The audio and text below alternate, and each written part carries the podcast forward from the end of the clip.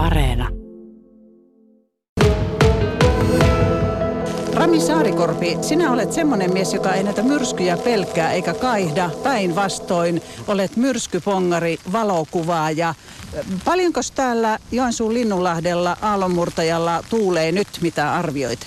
No tällä hetkellä se on jossain 2-13 metrissä sekunnissa. En ole nyt katsonut ihan viimeisimpiä tietoja. Mutta tota, tässä oikeastaan nyt odotellaan vaan niitä kovia puuskia, että mitä täällä tapahtuu. Että. Pyhäselkä velloo tuossa meidän vieressämme ja siellä tuolla toisella rannalla on aika isot aallot jo.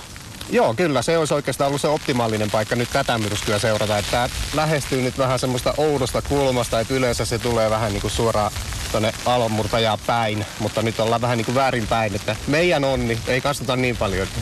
Miksi sinua esimerkiksi tämä Aila-myrsky kiinnostaa? No siis me on ikäni pongaillut näitä myrskyjä ja ollut aika paljon tota, tekemissä sääasioiden kanssa. Ja, ja näitä tämmöisiä niin vastavalaisia myrskyjä, niin ei kovin usein niin kuin Suomen yli mee.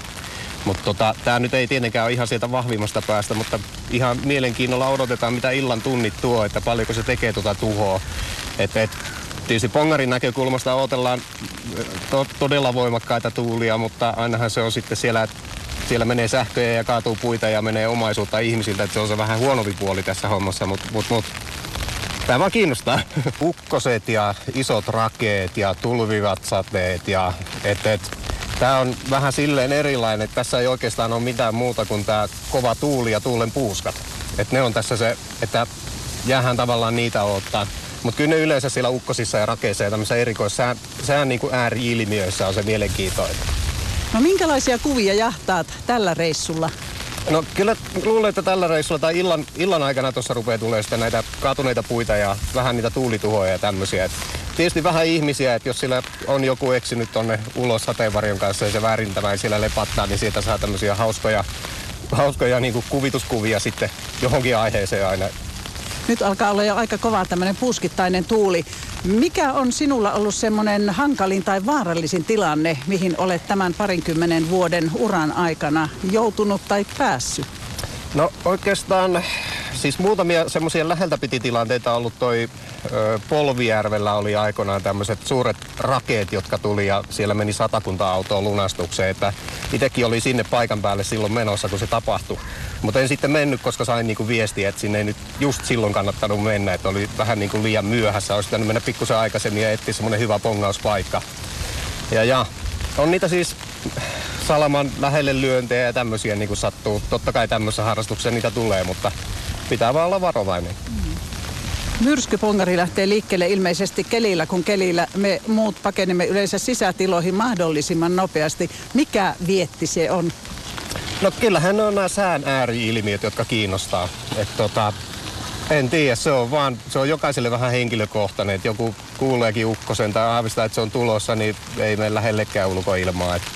Sitten taas meillä pongareilla se on vähän toisinpäin. Mutta aika kevyellä varustuksella olet nyt tällä, tällä reissulla liikkeellä. Joo, ei ole oikeastaan kuin kamera ja sateenvarjo ja sitten tämmöiset niin helposti kastuvat vaatteet, mutta tota, tota, tota, tämä on lähinnä niin tämmöisten sääilmiöt, niin kuin mikä tää, nyt tämä rintama on tulossa, niin tämä on oikeastaan aika pitkälle sitä, että katsotaan vähän, että missä pahimmat puuskat ilmenee tällä hetkellä, ajetaan autolla sinne, yritetään saada kuvia ja että se on vähän tämmöistä ajelua ristiin rastiin. Mutta sitten kun otellaan jotain matalapaineukkosia sun muuta, niin sitten siellä taas etsitään se paikka ja katsotaan ne kuvauskulmat ja tämmöiset, niin se on vähän erilaista. Et. Se on vähän niin kuin lintujen perässä. No vähän, vähän niin kuin, mutta ei sinne päinkään. No nyt kun tätä ailemyrskyä seurataan, minkälaisiin paikkoihin, mihin kohteisiin aiot nyt tässä tämän päivän, iltapäivän, illan aikana mennä? No kyllä me käyn varmaan tuossa ihan niinku ruutukaavalla katsomassa. Siellä on tämmöisiä mielenkiintoisia tuulitunneleita, niin että siellä on paljon rakennustyömaita sun muita, että jos siellä on jotain jäänyt irti, niin ne on kyllä ilmassa tänään, että, että, että vähän tämmöistä vahinkokuvausta ehkä enemmänkin, että mitä tämä tuuli saa aikaan. No miten noin yleensä nuo viranomaiset suhtautuvat teihin myrskypongareihin? Oletteko te sattunut koskaan, tai sinä sattunut olemaan sillä tiellä, että olisi joutunut vähän, vähän jo hätistellä pois?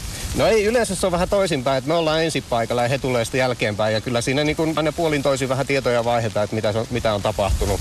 Ja aika monta kertaa sitten niin meiltä pyydetään kuvamateriaalia niin kuin vahinko, vahinko tota, arviointeihin ja tämmöisiä, että me ollaan enemmänkin ehkä sitten apuna kuin tiellä.